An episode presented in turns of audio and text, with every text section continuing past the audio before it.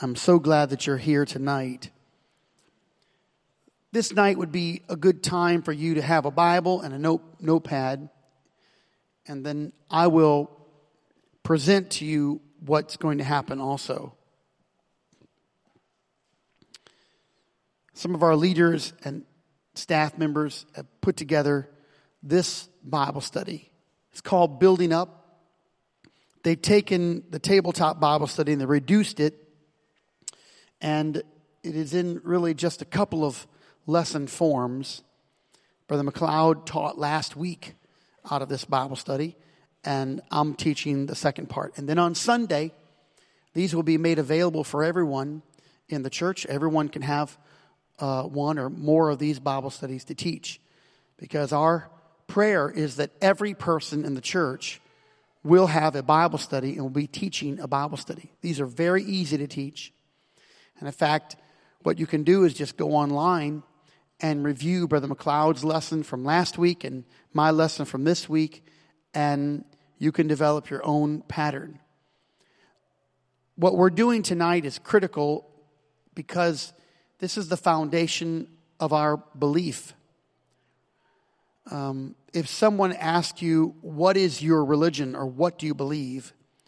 Last week and this week, these are the tenets of what we believe.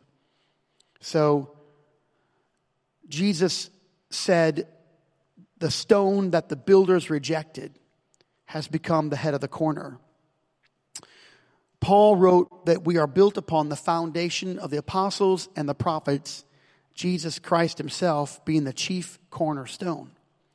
So, the basis of everything that we believe comes from the fact that Jesus Christ is the incarnate God, that he is, in fact, the Almighty God.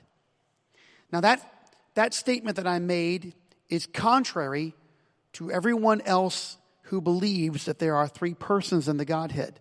The Bible does not describe that. In fact, in Revelation chapter 1, verse 8, you can write this one down. Jesus proclaimed himself to be the Almighty. Everyone say, Almighty. So Almighty means it's singular, all, or the mighty one, or the only one who is mighty. So that's the foundation. And then Jesus Christ himself, the cornerstone, and now we're talking and teaching about this foundation. Now, what we're teaching tonight is, has nothing to do with denomination. It, does, it, it has nothing to do with a particular church or a concept or an ideology or a tradition. This is just scripture. And so the, these scriptures that I offer to you are scriptures that denote the beginning of your life in Jesus Christ. It doesn't matter what age you are, you need to know these scriptures. I memorized a lot of these scriptures when I was 12. I love these verses. By the time I was 15, I had memorized a lot more of these verses. And by the time I was 16, I had memorized almost all of the verses that I needed to understand or to relay the gospel. I was teaching a Bible study to a couple of my friends, and they really had me tongue tied and confused, and I was very upset. I knew I was right, I just didn't know where to find the scripture. You don't know what you believe until you have to defend it. So if your response is, well, that's just what my church says or that's what my pastor said, then chances are you don't know what you believe. And the best way for you to defend the gospel uh, is for you to teach it. So I want to encourage you if you don't know someone that you can teach a Bible study to that does not attend church, then you can practice on one another. I've, I've challenged Roman, my son Roman, and Noah to teach each other a Bible study. I want, when Noah teaches Roman, I want Roman to act like he doesn't know what Ro- Ro- Noah's talking about. And when Roman teaches Noah the Bible study, I want, to, I want Noah to act like uh, he doesn't know what Roman's talking about. This will be an easy act. They won't even really have to act.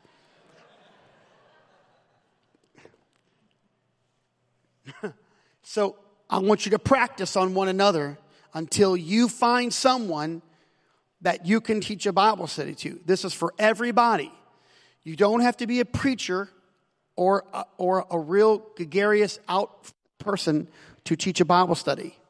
Everyone should teach a Bible study and at least one Bible study during the course of each year. Amen. And the place went crazy. Everyone's clapping and shouting and standing, running. Okay. So I think Brother McLeod uh, finished up on page or, or on, on, on baptism. I just kind of want to go over this with you again, and we want to declare what the gospel is. Uh, in, in a lot of writings, uh, in, a, in a simplistic form, the, the gospel, of the good news, has been spoken. But when we say the good news, although it is true, it is not, a, it does not declare or define in specific terms what the gospel is. Now, Jesus said you have to repent and believe the gospel. And the Bible says that even in those days, priests that worked in the temple believed and obeyed the gospel. How do you obey the gospel? First, you have to know what it is. So this comes, uh, and I don't have, uh, Sister Lori, you'll have to follow me a little bit because I'm just kind of flow here, and and if you can find these, this is great. 1 Corinthians chapter 15, verses 1 through 4. Paul is writing to a church, and the church is in the city of Corinth. Um, and Paul says, I want to remind you of the gospel that I preached unto you. You see, Matthew, Mark, Luke, and John describe the birth, the life, the death, and the resurrection of Jesus Christ. The book of Acts describes, as Brother McLeod said, the place where people were actually saved. The book of Acts is the birth of the church. Every other letter after the book of Acts Corinthians, Romans, Ephesians, Philippians, the letters written to the brethren like Timothy or Philemon, the book of Revelation, which is written by John about, about the Revelation. All of those books are written to the church that was already saved. So if you want to find out where people were saved, where they were actually saved, you have to go to the book of Acts. Now, the first four books of the New Testament, Matthew, Mark, Luke, and John, those are describing the birth through the resurrection of Jesus Christ. He's setting it up. And in fact, in that in those books, Matthew, Mark, Luke, and John, Jesus said, I'm going to build my church. Well, the church began in the second chapter of the book of Acts. And that's where the gospel was preached. So I am just reviewing some of this with you. The gospel is the death, everyone say the death, the burial, the resurrection of Jesus Christ. It will never change. Death, burial, resurrection. Paul said, I want to remind you of the gospel that I preached to you. You've received it. This is, this is the fir- firm foundations where you stand. Verse 2. You're saved. Keep it in memory. Verse 3. I deliver this to you. Christ died. There's the death. In verse 4, he was buried and he rose again. I want to remind you the gospel verse 1, 3, and 4. I want to remind you the gospel. Jesus died, he was buried, and he rose again. That's the gospel. It will never change. I didn't write it, Jesus wrote it. Now, how do I obey it? If the Bible says you have to obey the gospel, how do I obey the gospel? Well, I've got to die. I, I've got to be buried and I've got to rise again. But how can I do that? Well, Jesus taught us something about this. And so we're going to go back to review John chapter 3. John chapter 3. Now, I did this a few years ago. You can do it if you want to, but um, if you start at John chapter 3, I'll, I'll give you a little lead. If, if you can only remember John chapter 3, then I'll help you with where you go next because we wrote this together in one of our classes, John 3. And right next to John 3, I wrote Romans 6, 1 through 4. So let's just do John chapter 3 and verse 1. Uh, a Pharisee. The Pharisees were a very wealthy and religious group of men, and they controlled the people. And they had a lot of influence in Jerusalem and in all of Israel. Um, they, they had They had uh, a lot of prestige and power. They had a council, uh, and the Sanhedrin Council uh, was a very powerful council. Rome did not want to uh, disrupt the government, uh, so they would allow um, the Jews to have a form of government also. So this Pharisee, Nicodemus, came to Jesus. He came by night because, of course, that denotes that he didn't want anyone to find out who he was. And he came to Jesus and he said, Jesus, we know that thou art a good teacher come from God, for no man can do these miracles that thou doest except God be with him. Now that sounds like a salutation. I'm so glad you're doing great, Lord. I know you're, you have miracles. And Jesus cut to the quick. And Jesus said, Verily, verily, I say unto thee, except a man be born again, he cannot see the kingdom of God. I mean, we're talking, Jesus went right to the subject, cut to the chase. Well, this is confusing. How can you be born again? Then Jesus said, except a man be born again of water and the Spirit. Two baptisms are found here water and Spirit. John 3, Jesus introduced the baptism of water and the baptism of the Spirit. So, water baptism and Spirit baptism. Jesus also said in other verses, you must repent. Repent. And in Mark chapter 16, verse 16, he said, repent and be baptized. Uh, uh, he, I'm sorry, he said, He that believeth and is baptized shall be saved. So we know that repentance, as we've heard a couple of weeks ago, in fact, uh, when Brother Nichols was here, repentance is changing, it's to change. people can say they're sorry, but, but they didn't repent. So no one's going to go to heaven according to Jesus unless they repent. No one. Jesus said, except you repent, you'll all likewise perish. So repentance is critical. So here are the steps. First you believe, then you obey, then you repent. Now these are these can happen in a matter of 30 seconds, 50 seconds, a, minute. I believe. I believe on you, Lord. Now I'm going to obey. The first thing you have to do is you have to repent. That's death. Jesus died, he was buried, and he rose again. Now don't move past repentance very quickly. I, I don't, I, I, like to draw on a board. Um, and I'm an excellent artist. It's, I'm excellent. It does take the gift of interpretation uh, to figure out what. But if listen, that's it's up to you. you. Either you're spiritual or you're not. And uh, the tabernacle was set way back. The tabernacle. The tabernacle was what Moses uh, built, and God gave him the dimensions of the tabernacle. God did that, and God said, Moses, build this tabernacle, and build and make all the artifacts and all the furnishings. There are three main furnishings in the tabernacle. The tabernacle is 150 feet long by 75 feet wide. And there's one gate that leads into the tabernacle. That's, that's the gate that would face the eastern side. And three tribes, 12 in all, three tribes camped around each side of the tabernacle. And the tribe that camped right in front of the entrance, that was the tribe of Judah, which is amazing because Judah actually comes from the word praise. So to get into the tabernacle, you had to go through the tribe of Judah. You had to go through praise. So it's no wonder why David said, I enter his gates with thanksgiving and to his course with praise. So this was ingrained in the Jewish culture. And so the first artifact or the, or the item, the three main items that you saw when you got into the gate was the, was the altar of sacrifice.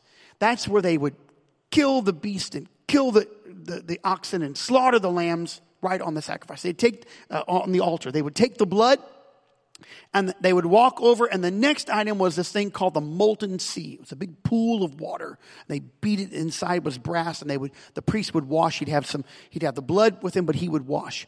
And then they go through the holy place and then the holy of holies where the ark of the covenant was. And the ark of the covenant wasn't very big. It was only about three and a half feet wide uh, long rather about two and a half feet wide and two and a half feet deep and it had a lid on it. And the lid was uh, it had angels, two cherubs on the, on the top, and they, they were bowed down and they're, and they're, well, for reference, uh, I shouldn't say it. Uh, uh Raiders of the Lost Ark have has a really great depiction of this. It's 1990s, 80s, whatever. All right, sorry. And so this lid was called the mercy seat, and that's where they would sprinkle the blood. So the three main uh, items in the tabernacle was the altar where there was death, the pool of water, the molten sea where there was washing, that was the water. And then the last one, of course, there was other things. It was, there was a golden candlestick and the table of showbread and there was incense. But the last one, the main artifact was the Ark of the Covenant. And that's where the Spirit of God, you know, come down and take the blood and, and, and just bring that sacrifice back up. So there you go. There it is. The death and the altar, the water in baptism, and the resurrection, the Ark of the Covenant. This was ingrained in the minds of every Jewish man and woman child, everyone. That's why Jesus said, Search the scriptures, for in them you think ye have life, and they are they which testify of me. Now, you've got to know these scriptures. One of the reasons why the Jewish people do not believe in Christianity is because they say, We know our book, but you don't know yours. So we've got to know our book. And the way you know your book is you read the book and you study the book and you find out what the book says. In the end, God's going to judge us, the Bible says, from this book.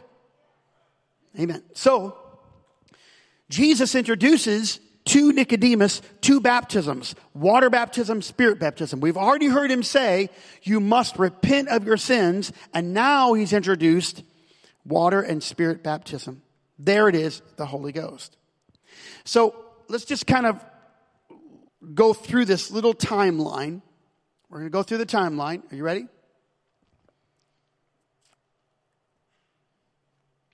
Here's the timeline. Adam and Eve were created.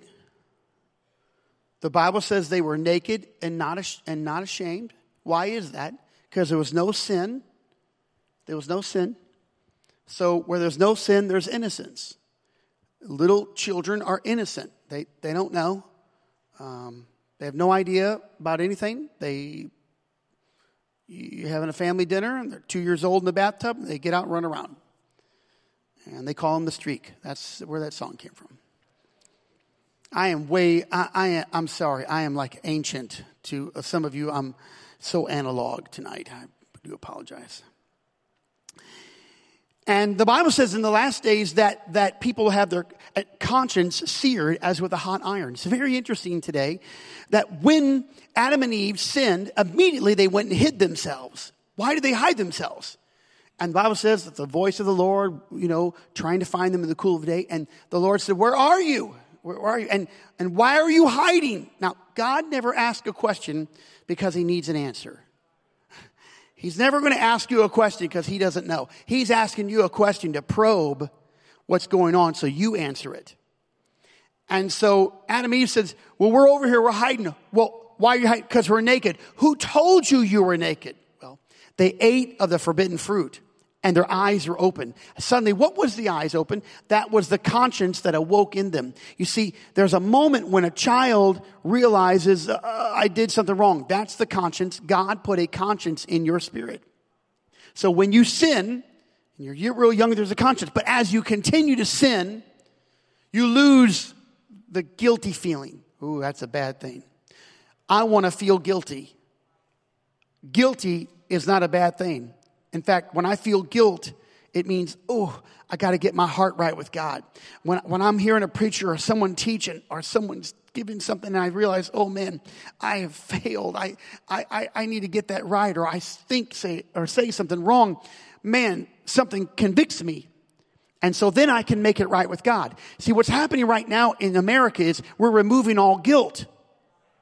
So no one feels bad about anything that they're doing. They feel justified. That's called subjectivism. And what, what happens out of that, I'll wait for you.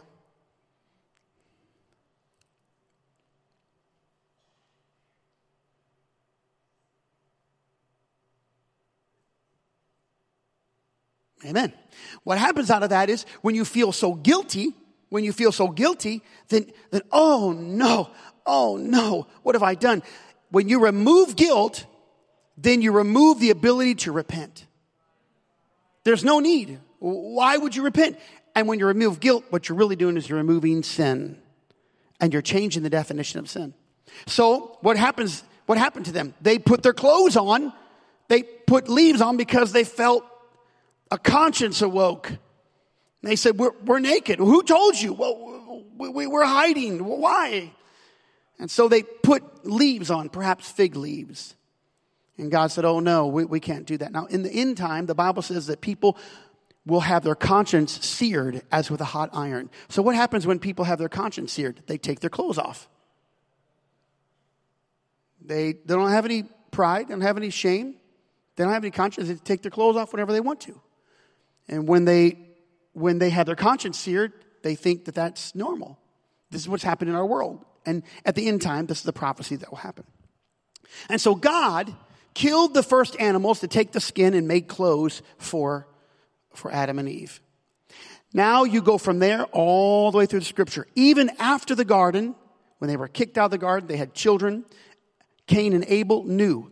We don't know exactly how this happened. But we do know that God required a blood sacrifice. Blood covers sin now and forever. Blood covered sin.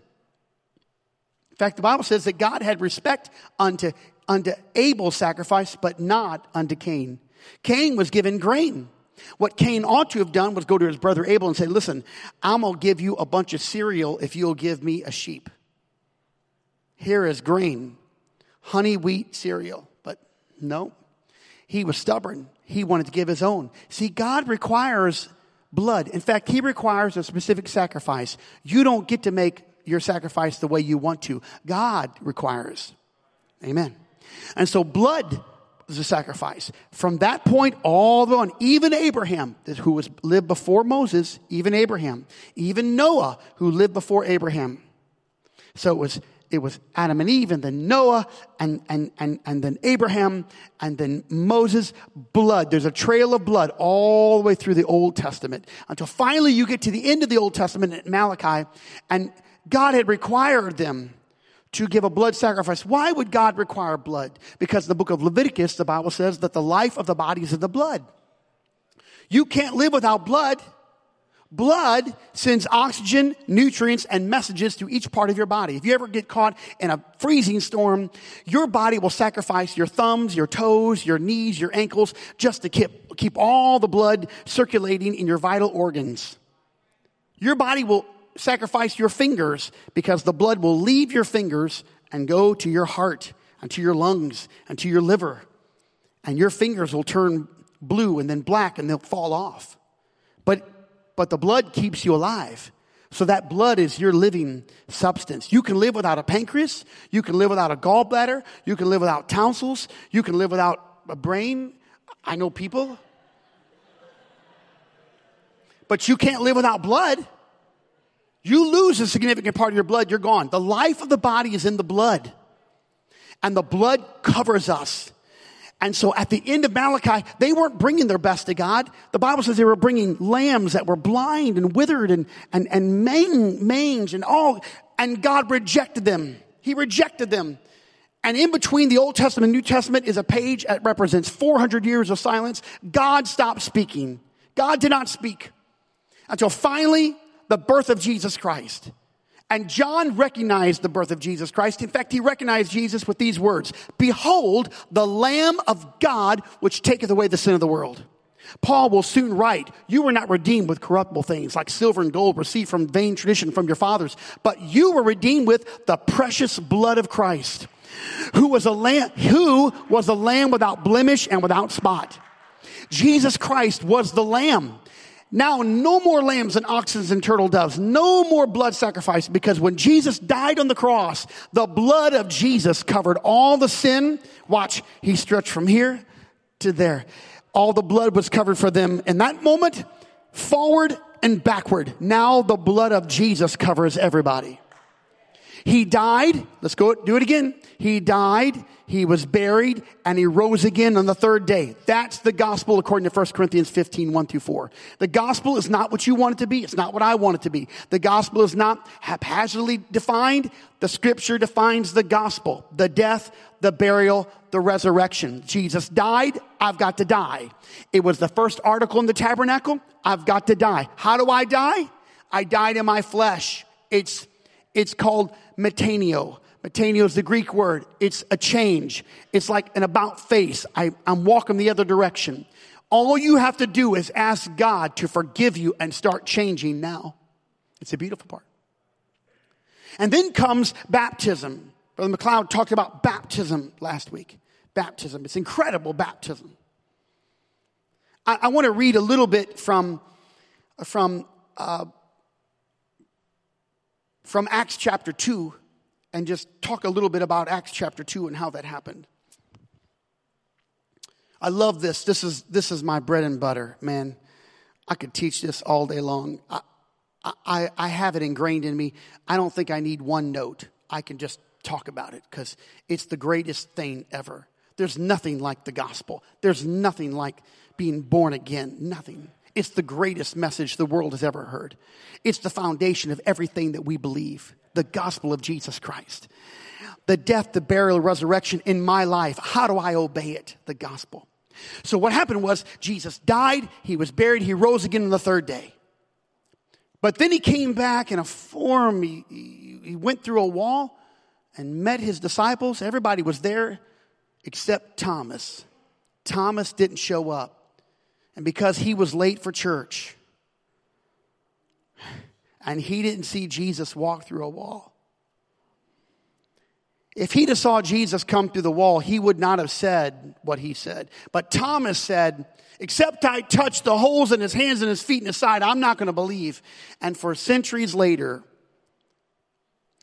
Da Vinci and Caravaggio, all of them would paint in motifs and sculptures, doubting Thomas. We know him as Doubting Thomas. What a terrible epitaph. And why? Because he showed up late for church. Forever, the guy wasn't different than anyone else. Poor guy, poor Doubting Thomas. He wasn't bad. He wasn't a bad guy. He was Doubting Thomas. But why was he Doubting Thomas? Because he said, I'm not going to believe unless I touch something. See, if you don't, if you show up, no one's going to call you Doubting Frank doubting Dennis, doubting Denise. They're not going to do that. And so Jesus came. He was with his disciples for 40 days. Here's Acts chapter 1, verse 4. Jesus speaking the things pertaining to God, he was seen to them 40 days.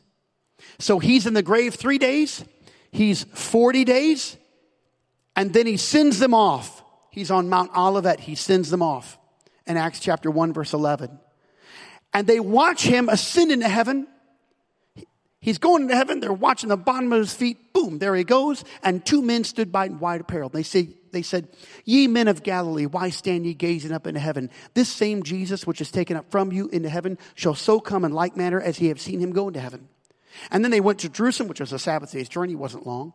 They went over to Jerusalem they found a room, they rented the room, there was about 120 of them, and they started to pray. Approximately seven days. How do we know that? Because between Passover and Pentecost is 50 days. That's what Pente means, 50. This is ingrained in them. Passover is when they left Egypt, when they passed over, they, I'm sorry, when the angel passed over and didn't visit their home. Think of that. Why would the angel pass over? Here it is. Egypt bound and imprisoned the people of God. Israel was the slave nation of Egypt. And Israel, they, they wanted to break free. Moses went to Pharaoh and said, let my people go. He refused. The 10th plague was an angel that brought death. And this is what Moses heard from God. Tell all the people, take a lamb, kill the lamb, wipe the blood on the, out, the outside of your house, the doorpost, wipe the blood and then take the lamb, cook the lamb, eat the lamb, and stay inside because tonight there's going to be death. So they all took a lamb. They, they, they took the blood, they put it on the outside, they went inside and ate the lamb. Are you getting the picture? Blood on the outside, lamb on the inside. Blood on the outside, lamb on the inside. And when the angel came, when he saw blood, on the doorpost, he passed over their home. That's why they call it the Passover. There was only one time in the King James Bible where we read the word Easter. Easter is really the Passover. So we all adopted Easter, and Easter changed from Passover and from the blood to a, to a, a bunny that lays chocolate eggs. It's an amazing bunny. Going to find him. And so the Passover, that's what it was. Jesus died on the Passover. They should have seen it. It was in their writings. It was in the Psalms. It was in Isaiah 53. Jesus was the Lamb. He died. And 50 days later, Pentecost, Acts chapter 2, verse 1, when the day of Pentecost was fully come. Well, what happened? There was a rushing mighty wind, and the Holy Ghost came and sat upon each of them, and they began to speak with tongues as the Spirit gave the utterance. That is spirit baptism. That's the Ark of the Covenant. And then Peter saw that. They were baptized in Jesus' name. That it just spilled out into the street, 120 of them speaking in tongues. And there were so many people because in every festival, Pesach, Pentecost, and Sukkot. So Passover, Pentecost, they were 50 days apart. Sukkot, Sukkot was the last festival that usually happened in September or October, depending on the, on the, on the lunar moon.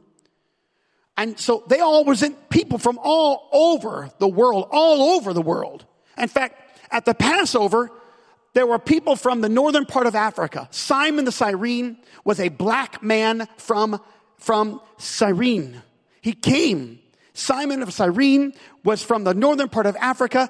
And when Jesus stumbled and the, and the soldiers looked around for someone to carry the cross, he picked out a man named Simon. And Simon picked up the cross of Jesus and walked him all the way to Golgotha. oh man.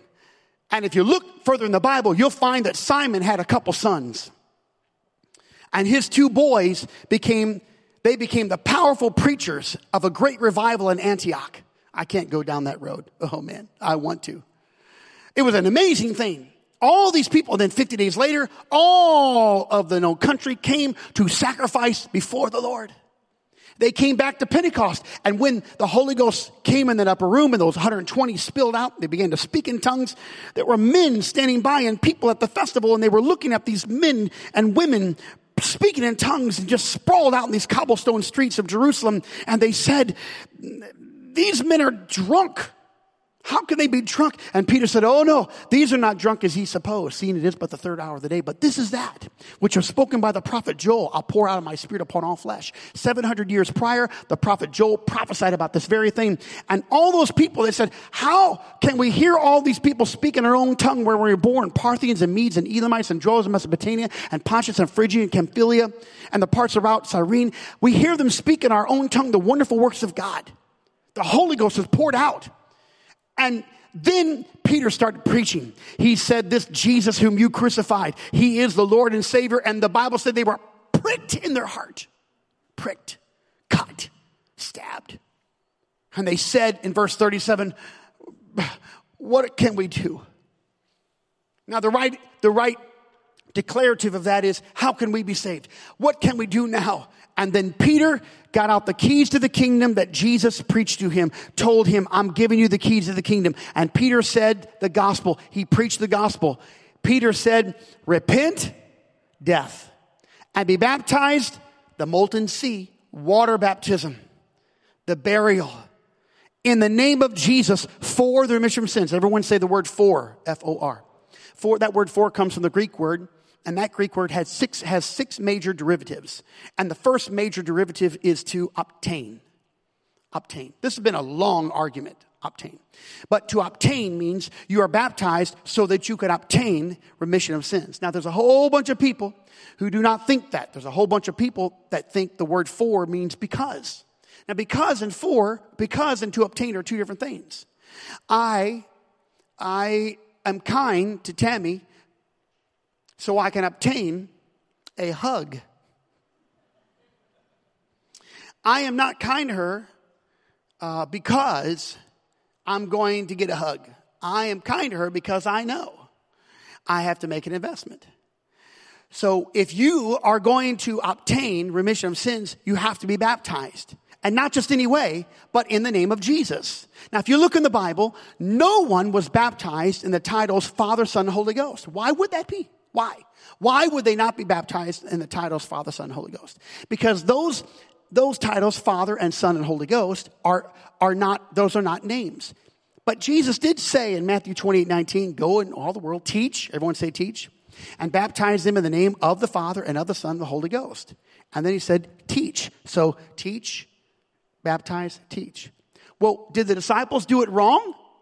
Because everywhere in the Bible, the only place, the only time people were baptized, they were baptized in the name of the Lord, or the name of the Lord Jesus, or the name of the Lord Jesus Christ. No one was ever baptized in the name of the Father and of the Son and the Holy Ghost. They spoke the name. Why? Because Colossians 3:17 says, "And whatever you do in word or in deed, do all in the name of the Lord Jesus." So if you're going to bury someone, bury them in the name of Jesus. If you're going to marry someone, you marry them in the name of Jesus. If you're going to pray for your romaine noodles, you pray for those things in the name of Jesus. We're on a whole fast. Nico's birthday is tomorrow. He'll be 16. We're going to celebrate. Everyone can come. I don't know where we're going to be. Bring your own chicken broth. That's all you get. So for Nico's birthday, he gets chicken broth. If you're going to do that, you do it in Jesus' name. Why? Everything you do in word or in deed, you do all in the name of the Lord Jesus. Why did the disciples do that? Because they knew what Jesus was saying. The name of the Father is Jesus. It is. Go to Isaiah 9 and 6. For unto us a child is born, unto us a son is given. We're talking about Jesus. And his name shall, the government shall be upon his shoulder. And his name shall be called Wonderful. Who we talking about? Jesus. Counselor. Who we talking about? The mighty God. Who we talking about? The everlasting Father. Who we talking about? Uh oh, okay. So his name shall be called the everlasting Father. He is, that's what his name is.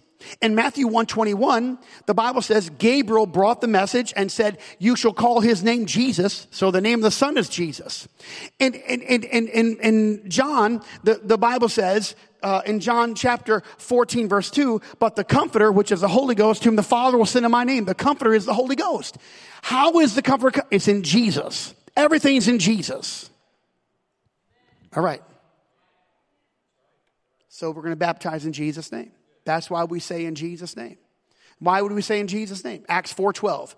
Neither is there salvation in any other. For there is none other name, Acts 4:12, under heaven, given among men, whereby we must be saved. There's no other name. In fact, it only stands the reason because the Bible says God hath given him a name which is above every name. That at the name of Jesus every tongue should, every knee should bow, every tongue should confess. The name of Jesus is the highest name. It's the only name. In fact, the Bible says all the family in heaven and earth is named after that name. So why, Pastor, would you baptize in Jesus' name? Because that's the only way they did in the Bible. That's how I'm commanded. I'm commanded to baptize in Jesus' name. All right, how are we doing? Now, what about what if you're a believer? What if you're a believer? Well, Paul met some believers, but he didn't leave them alone. They were believers. I think there's a lot of believers, they believe in Jesus Christ. They may not be, they may not be baptized yet, but they're believers. They have a walk with God. I'm not going to judge any believer. In fact, it's not even my job to judge anybody. I'm just presenting the gospel. Here it is. Paul, Acts chapter 19. Are you ready? Let's do Acts chapter 19. Paul having passed through the upper coast, came to Ephesus. Uh, can you help me there? Uh, uh, Acts 19, verse 1, and we'll do a little bit of this. Okay, are, are you there? Uh, do you have your Bibles, Acts 19? This is good. So, Paul, uh, Apollos, Apollos and Paul, they're going to different, two different places. I, am going to wait for you because I think this is important. And I, and again, I apologize. I didn't give you any lead because I'm just kind of flowing in, in the teaching format. Here we go. And it came to pass that while Paul was at Corinth, Paul, having passed through the upper coast, came to Ephesus. And finding certain disciples. Who were the disciples? They were not the disciples of Jesus, they were disciples of John the Baptist. John the Baptist was the cousin of Jesus Christ. He was about six months older than Jesus. He was the forerunner. He was the voice of one crying in the wilderness, prepare you the way the Lord, make his path straight. Paul found these disciples, and Paul said, have you received the Holy Ghost since you believed? They said, Well, we don't even know what you're talking about. We've never heard of this. And Paul said, Well, hmm, uh, unto what then were you baptized? Or a better phrasing for us is, Well, then how were you baptized? And they said, We were baptized under John's baptism. Now, just pause right there for a moment. What was John doing? John was clearing the way for Jesus Christ. Because heretofore, in the Old Testament, before you, the scribes wrote a, a copy of any scripture, or before you went into the temple, you went down this little, this a little embankment there, steps, and there was water. And you'd put on a robe, you'd dip down in the water, you'd come back up. That was called a ceremonial baptism. We know those areas, we see them all over Israel. They're called mikvahs. So there's multiple mikvahs on the south side of the old, what we, we think is the old temple wall, mikvahs. And mikvahs were these places where you kind of walk down just like these steps. This is the ground. You walk down, there's a little pool of water. You dip down, you come back out. Now you dry off and you can go into the temple. It's not a bath, but it was a ceremonial cleansing. It was a ceremonial baptism. So they would all knew about mikvahs and ceremonial baptisms, but something changed. John said, Oh no, this is not a ceremony. This time when you go down into the water, I'm going to baptize you and you're going to repent. John came with the message of repentance. All of his disciples, that's what was happening in the wilderness. John was recreating baptism. He was setting the, setting the course. And here's your scripture. Paul said, John verily baptized with the baptism of repentance, saying unto the people that they should believe on him which should come after him.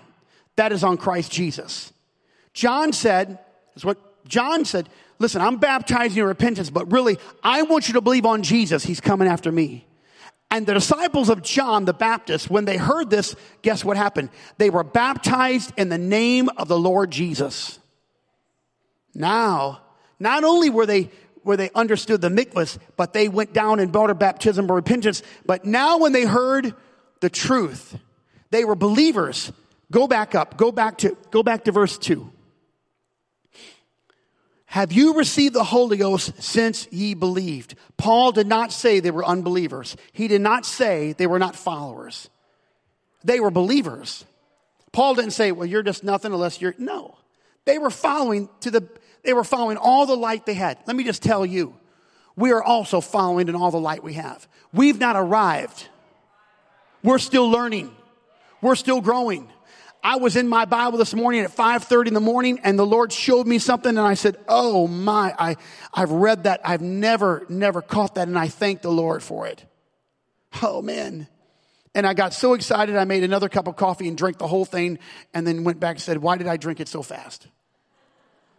I don't even really like coffee. I kill it with cream. I'm, I'm not a coffee drinker. I, I'm a cream drinker with a bunch of other stuff.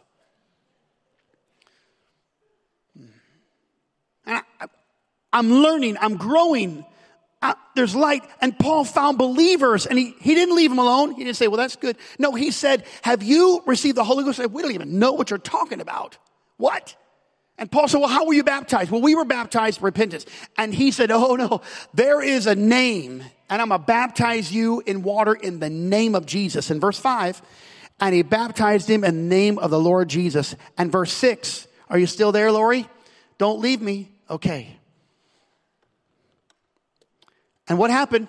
And then after he baptized them, Paul laid his hands on, on them and the Holy Ghost came on them and they spake with tongues and prophesying meant they testified and preached. So watch this. He, he baptized them. He laid his hands on them and they spoke with tongues. They had already found repentance. Now they found baptism. Now they found the Holy Ghost and the Holy Ghost was evidenced by speaking in tongues. Let me just clarify something for everyone. Speaking in tongues is an outward manifestation of the Holy Ghost inside. We don't seek for tongues, we seek for the Holy Ghost. Uh, my, my father you, uh, used to have a, we grew up in the country. My father had a burn barrel, and the old burn barrel was, was, was gone. He got a new one. It was a blue barrel. He put some trash in it and we burned it. And over time, the outside of that barrel changed from blue to a, to a rust kind of color. But when the fire got hot, the tongues of flames that fire shot out of that burn barrel. That's what the Holy Ghost is. It, it, when it gets inside of you, it starts to change everything about you and you can see the flames of fire. This is what happened. How do we know this? How do we know that tongues is an outward sign? Does it happen? It happened on the day of Pentecost. Watch, it happened on the day of Pentecost. Um, okay, let's do Acts 9. Let's do Acts 10. Let's do Acts 10. I like Acts 10. Um, Acts 10 starts with this man named Cornelius. He was the Italian band. He was an Italiano, and he did not know really the Lord. He was not a Jew, but he gave much alms to the poor, and he prayed to God, and the Lord saw him. And this is a full 10 years after Acts 2. Acts 2 and Acts 10 are 10 years apart approximately. So a whole decade has passed, and so far, everyone who has found the Lord, besides the Ethiopian eunuch, which was the first one um, uh, that Philip found, uh, all of them were Jews. And so that's why, that's why the, the Jewish people thought this is only a salvation for the Jewish people. It's not for the Gentiles. And, and it, it would be a strange thing, they thought, because the Gentiles, they don't have any customs, they have no tradition. Abraham's not their father. We, we claim Abraham, and now we have Jesus, he's the Messiah and he has come out of the tribe of Judah. And so, so Peter is on the housetop. He's taking a little nap and the Lord gives him a vision. Three times the Lord gives him a vision. It's a big, it's a big tablecloth like a banquet table. And on the banquet table are all these foods that the Jewish people won't eat. It's, it's, it's meat that, that, that, that he was commanded not to eat from the law of Moses. And it, it's like uh, shrimp and, and, and, and, and, and uh, uh, uh pork chop. Uh, and catfish and things that are that are not kosher. And, and, Peter said, I've never eaten anything that's common or unclean. And God said, Don't call the things that I've clean common and unclean. Right at that time, two men knocked on the door because the Lord had visited Cornelius. They Go to Joppa, find Peter, bring him back. Well, Peter, he was very nervous because no one had ever done this, so he brought some people with him that were part of the church. They were part of the circumcised Jews. They were the Jewish people. So he went over to the house of Cornelius. This is Acts chapter 10. He started to preach. Well, this was incredible. I think it's verse 44. Can you get to verse chapter 10, verse 44? Mm, watch this. Peter's preaching, and while Peter yet spake these words, the Holy Ghost fell on them which heard the word. Just, just so you know, Peter didn't get to finish his sermon. He, in the middle of his sermon, people start speaking in tongues. I, I love it when Peter when people interrupt the sermon. Not not to go to the bathroom. Uh, but because the Holy Ghost falls. And while he was yet speaking, don't go away. Well, the Holy Ghost fell on them which heard the word. And they of the circumcision, there we go, which believed were astonished. That means the Jewish people that had the Holy Ghost and had been born again of the water and spirit, according to John chapter 3 and according to Acts chapter 2, they were astonished as many as came with Peter because the Gentiles also was poured out the gift of the Holy Ghost. How did they know? How did they know? How did they know that the gift of the Holy Ghost was poured out on the Gentiles? Here's the next verse. For they heard them speak with tongues and magnify God. That's how they knew the death, the burial, the resurrection. This is what Peter said. Now we're going to go back to Acts chapter 2. Oh, wait, wait, wait, wait, wait, wait, wait. Stay right there, Lori. Please don't leave me. Verse 47. And Peter turns because he's at this still, he's still very nervous about this. And he turns and he asks a question. Who is he asking? Who is he talking to? He's talking to the Jews that came with him. And he, he's basically appealing to them. Can any man forbid water that these should not be baptized, which have received the Holy Ghost as well as we? He commanded them to be baptized in the name of Lord Jesus. Okay, go, go to, go to, where did I want to go, Lori? Go back to Acts chapter 2, verse 38. They were baptized in the name of Lord Jesus.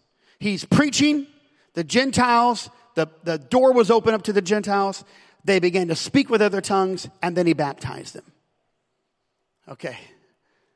This is, this is the book of Acts where people were saved. All right. Then Peter said unto them, Repent and be baptized, every one of you, in the name of the Lord Jesus Christ, for to obtain the remission of sins. So repentance is like taking a, a bill that you owe and it's taking a big X and it's marking it out. But baptism is taking it and burying it in the water or burying it so that it never existed. When you're baptized in Jesus' name and you go down in the water in Jesus' name, you might be able to remember what you did wrong, but the Lord has no memory of it. In fact, the Bible says He cast your sin into the sea of forgetfulness as far as the east is from the west. And if you ever make another mistake in sin, all you have to do is ask God to repentance, to repent and forgive you, and He takes those sins and puts them back into the water. You only need to be baptized one time. But you have to be baptized in the name of the Lord Jesus, according to the Bible. And then the Bible says, and ye shall receive the gift of the Holy Ghost. Now, my, my grandmother, Annie Farino, grew up as a Catholic girl. All the Italians in the neighborhood Catholic. And they didn't believe in this. And my Aunt Josephine, she found the Pentecostal church. She started reading her Bible because at that juncture, nobody ever read their Bible. They just listened to what the, priest said. And of course, in those days, the priest always did the Mass in Latin.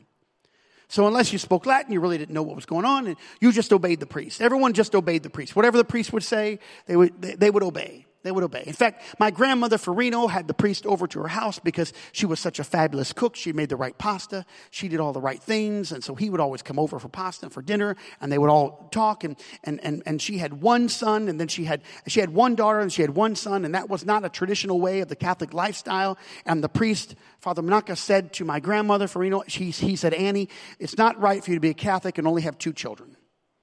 She said, Well, Father, it's been nine years since I've had a child. And he said, I'm telling you, if you're going to be a good Catholic, you've got to have another baby.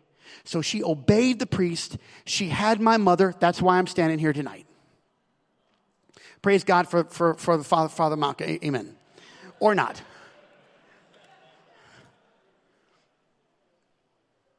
When my, when, they're 15 years apart, my, my, my, my mother and my, my Aunt Josephine, they're 15 years apart. And my Aunt Josephine started reading the Bible. All you had in those days was the King James Bible. She started reading the Bible. She was very, very poor. She found a little church. She started going to church, and, and my grandfather and my grandmother kicked her out, said, You can never come back to our house. And, and it was terrible, depressing. My, my grandmother got depressed. She wouldn't make any food. My grandfather said, Get up, Annie. I'm hungry. It was, it was six months later, and finally she started making food. She was very upset. Then they said, You can come back to the house and visit us, but you can't bring your Bible. And then they went to the Catholic priest and said, Oh, Father, Josephine, she's left the faith. She found this Pentecostal church. I don't know what they're doing over there. And he said, Well, that's okay. I'm going to go send a, a young priest. I'm going to send him over. He's going to bring her back and convert her back to the Catholic faith. And so the, the young priest went to my Aunt Josephine's house. She was very poor. She had one little chair in her living room, and she had her King James Bible. And the, and the young priest came over and started talking to her about the Bible. And she, she started reading the Bible to him and said, Look, look what happened in the book of Acts and they would have Bible studies, and then and then he brought a nun with her, and, and they all sat together, and, and the and the lady sat on the floor, and the priest sat on the chair, and they opened up the Bible and they started talking, and my Aunt Josephine began to pray, and the Holy Ghost fell in her living room, and this was written in the diocese of the of the St. Louis Post Dispatch that the priest and the nun both began to speak in tongues. They left the Catholic Church. They actually got married later. They they left the Catholic Church, and and the main priest never sent anyone over to my Aunt Josephine's house again. That's right.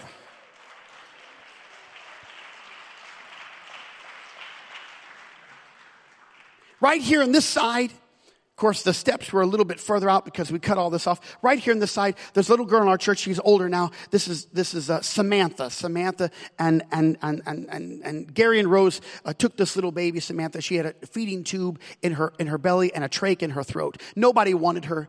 She was in the foster care system. They took little Samantha, um, uh, and and they raised her, and um, and she she's deaf. She can't hear and so she does sign language.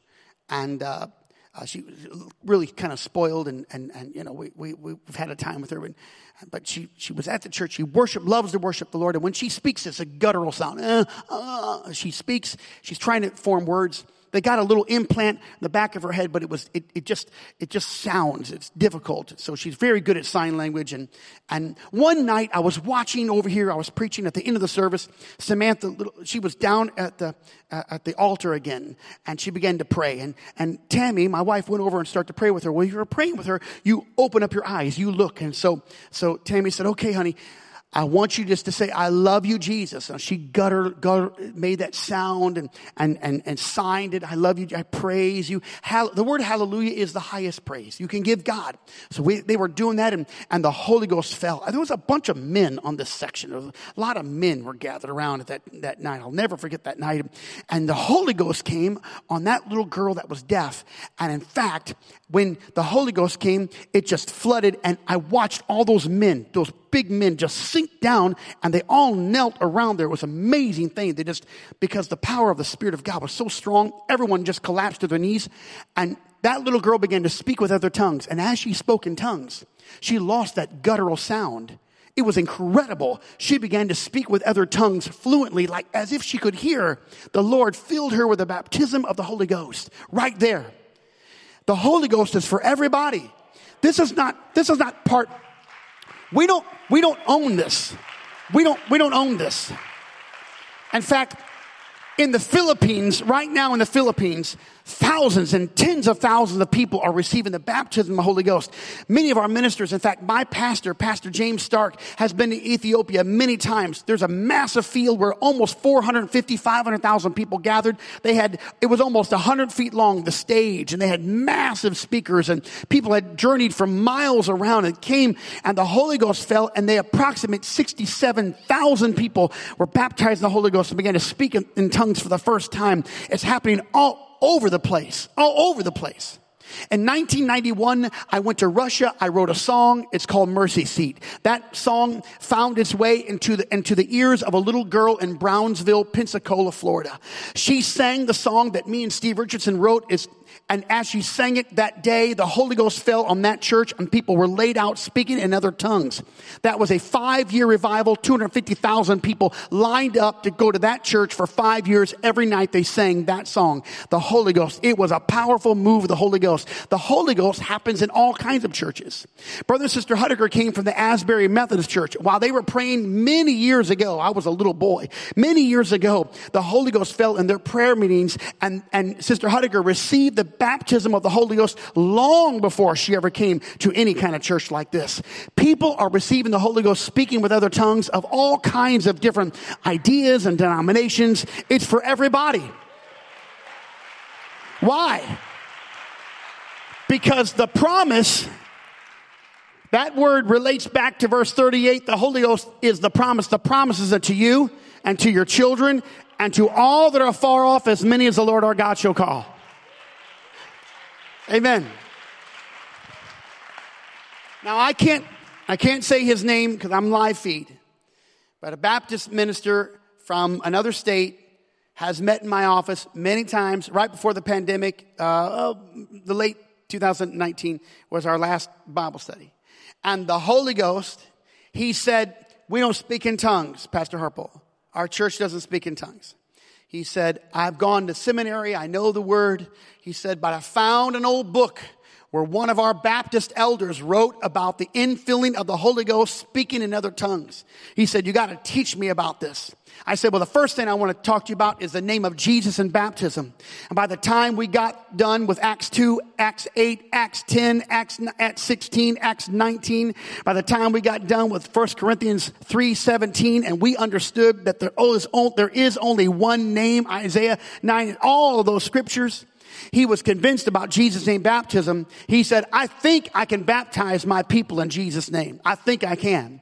He said, but it's the baptism of the Holy Ghost. And I said, listen, you're just going to have to tell people it's for you. And you get out that old book that you found in your library and you start talking about that old book that one of your elders wrote about. The baptism of the Holy Ghost is in places you would not believe it is in. It's a baptism of the Spirit speaking with other tongues. As God gives the utterance, it's for everybody. It's the resurrection. It's the gospel. You must repent.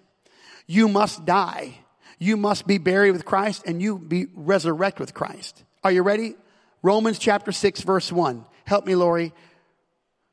Lori, I'm going to give you a gift card to Dollar General Dollar Tree is no longer a dollar, Lori. It's a dollar twenty-five. It's inflation. Signs of the times, Lori. But man, the stuff you can buy. Are you ready? What shall we say then? Shall we continue in sin that grace may abound? God forbid. Let's just pause right there. Don't think you can just continue in sin. Don't, you can't. God forbid. Know ye not that as many of us as been and has been baptized in Christ. Uh, I'm on verse 2, Lori.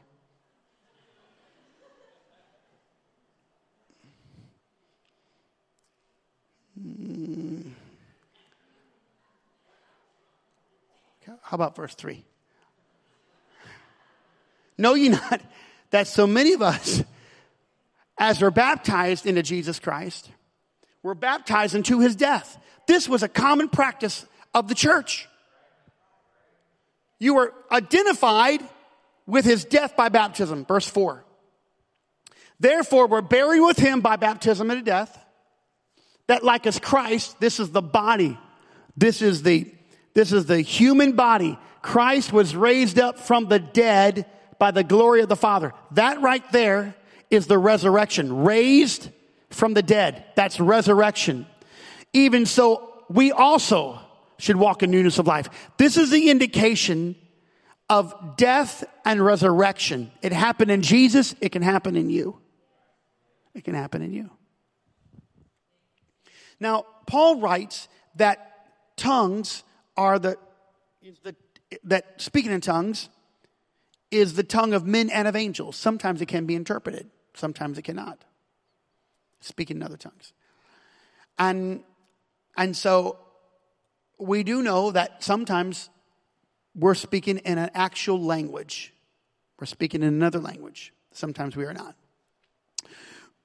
when I was in Russia my second time, I went to a city called uh, Leningrad, and then the second time it was they changed it back to St. Petersburg. The Iron Curtain had fell, fallen a couple years prior, um, and they changed the name back to St. Petersburg. We drove from St. Petersburg about six hours into a little town called Boksitogorsk. It was the first time any American ever set foot on that in that soil, in that town. So they greeted us. We were the first Americans. They'd always thought Americans were terrible. There was about, from all the villages around, there was 1,500 people. We went to a massive auditorium. It was really just a barn. People were, were sitting on the rafters. They were, they were jammed in like sardines. And I had some musical instruments in my hand, and we sang and preached and prayed, and the Lord blessed, and it was wonderful. And, uh, and we were leaving and we had an interpreter with us, of course, because no one spoke uh, Russian. I had learned one phrase in Russian. The phrase is "ani manipayu." It means I don't understand. And so when they would talk to me, I would just say, Ani, I'd shrug my shoulder, Ani manipayu. And they would know this is a dumb American. He doesn't know our language. And so on my way out of that, there was a bunch of young people and, and they wanted to pray and wanted me to pray with them as, as I was leaving. And so I was exhausted. It was a long trip. And we just bowed our heads. We started praying. And one of the girls was praying in English, and it was beautiful English. And I, I just was so grateful. And I called over our interpreter. And I said, Tamara, this girl was praying in English. And, and, and, and I went and talked to the girl. And the girl, she couldn't understand what I was saying. And finally, our interpreter said to the girl in Russian, She said, uh, Do you speak English? And the girl said, I don't understand. And then I realized what happened. For the first time in my life, I heard someone speak in a language that I understood, but they did not. And not only did she speak in English, she spoke in a Midwestern accent. Now, if you ever hear someone speak in another, another language, they usually have an accent, but this girl had no accent, like she was from my hometown. And she spoke in English. This is what she said in English Praise be to the Almighty God. Jesus is God. God is Jesus. Praise the Lord. Hallelujah. She said it twice. Now, people are confused about who he is, but the Lord is not confused. Praise be to the Almighty God. Jesus is God. God is Jesus. I was in Bossier City. I was preaching in church, about 700 people. It was a pretty new facility at the time, Brother Dean's church. It was on a Wednesday night, and, and, and and, and a lady had come to church. She was sitting way over to the back, and, and her and her husband had been in Japan for 38 years. He was stationed in Japan. She was a brilliant lady. She had a master's degree. She could speak several languages. And she came to church that night, and she said, Lord, my husband's passed away. Do you know where I'm at? Do I still have a ministry? Am I still worth something? At the end of my sermon that night, the Lord hit me, and I began to speak in tongues in the microphone. And at the end, I just, we had service. It was wonderful. And the lady came up and said, I want to thank you for what you said, what you said tonight. And I thought, well, I didn't think my sermon was that good, but hey, you know. And she said, no, it wasn't your sermon. she said, no, no, no. She said, you see, my husband and I were in 38 years. I speak fluent Japanese. And when you were speaking in tongues, you were speaking in fluent Japanese. And in Japanese, this is what you said I know where you are. You didn't lose your ministry, and you are worth the kingdom. Amen. You don't know, but the Lord knows all these things. Now, I know this is just part scripture and part anecdotal presentation. I know that. But I want you to know why we, we preach Acts 2.38 of repentance water baptism, spirit baptism. This is the foundation of our, of our doctrine. And it's not even our doctrine. It's the Bible doctrine. Some, someone asked, well, well, Pastor, why do you, why do you call us apostolics? Well, because we're all Christians. That's a big banner of Christianity. Everybody's, all kinds of people are Christians. But then under the Christianity, there's an experience, and, that, and that's a smaller umbrella called Pentecost or Pentecostalism. Pentecost or Pentecostalism is really an experience. It, it denotes uh, exuberant worship and clapping, and sometimes this worship style. It certainly talks about uh, the infilling of the Holy Ghost or the Holy Spirit. And then underneath that is called this, this thing called apostolic. That's the doctrine because Jesus gave the doctrine to his apostles. And they called it the apostles' doctrine. Now, it really was the, the, the doctrine of Jesus Christ. Um, but they called it the apostles' doctrine because it came from them, but really it was, it was what the Lord gave to his apostles. So the reason why we would call ourselves apostolics is because we believe in the apostles' doctrine, which came from Jesus. You can call yourself whatever you want. I don't really, really, I don't even care. Uh, it does. It, it, this this is not going to save you. It's not. It probably won't. It's not going to help you. It won't give you a discount at the Dollar General. It, it's. But I'm just letting you know why these terms are given. And, and in the apostles' doctrine, we got to recognize that they believe that what I'm teaching you was critical. In fact, anyone else that would come from any place to teach something different, they were emphatic. Now, this Bible is God breathed. God spoke it, and men wrote it. It was written over a span of 1,500 years by about 32 different writers. And this book is God's book. And in Galatians, the Bible says in Galatians, uh, let me see where I'm at here. Can I do is can I do Galatians chapter one maybe, and verse six? Can we do that, Lori? I I'm I've just lost my reference. It's it's not it's in my brain, but it's not written down. And Paul writes to the church of Galatia. He says, uh, both. Uh, pull that pull that one up. Let's see if that's the right verse he says, If I marvel that you are so soon removed from him, because people had heard the gospel. And he said, I'm, I'm, I'm, I'm marveling that you're removed from him that called you to the grace of Christ unto another gospel. Here's the next verse, verse 7. Which is not another gospel. There's only one gospel. I'll wait for you for a second. Just the next verse down in verse 7. Do you, do you have your Bibles?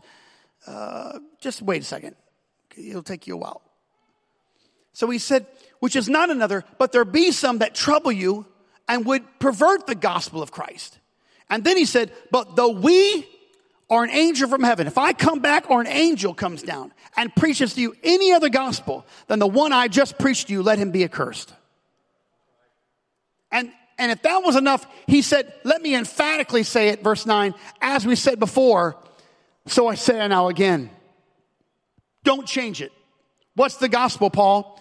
1 Corinthians. Paul wrote 1 Corinthians 15, 1 through 4. I just, I quoted to you when we started.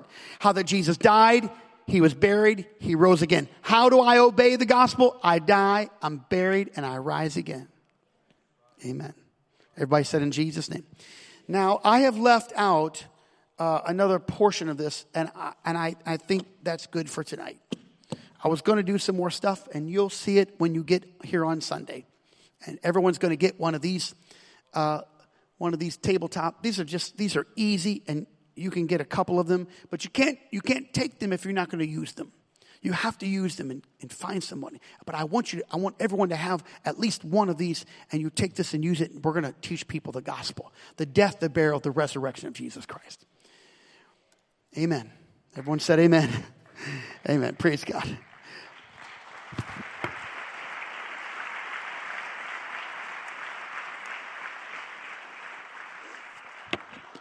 Now, if you're a believer, you've never been baptized in the name of Jesus, you come talk to me and I'm going to baptize you in the name of Jesus. And it's, it's an awesome moment. It's a great experience, and we're obeying the scripture. Let's stand together. Father, I thank you for your word. You are such a great God. We give you praise and glory for all that you have done. Use us for your glory, Lord Jesus. Help us to love and be kind. I pray, Lord Jesus, that you would do your great work in this house. Amen. In the name of Jesus, we pray. And all the people said, Amen.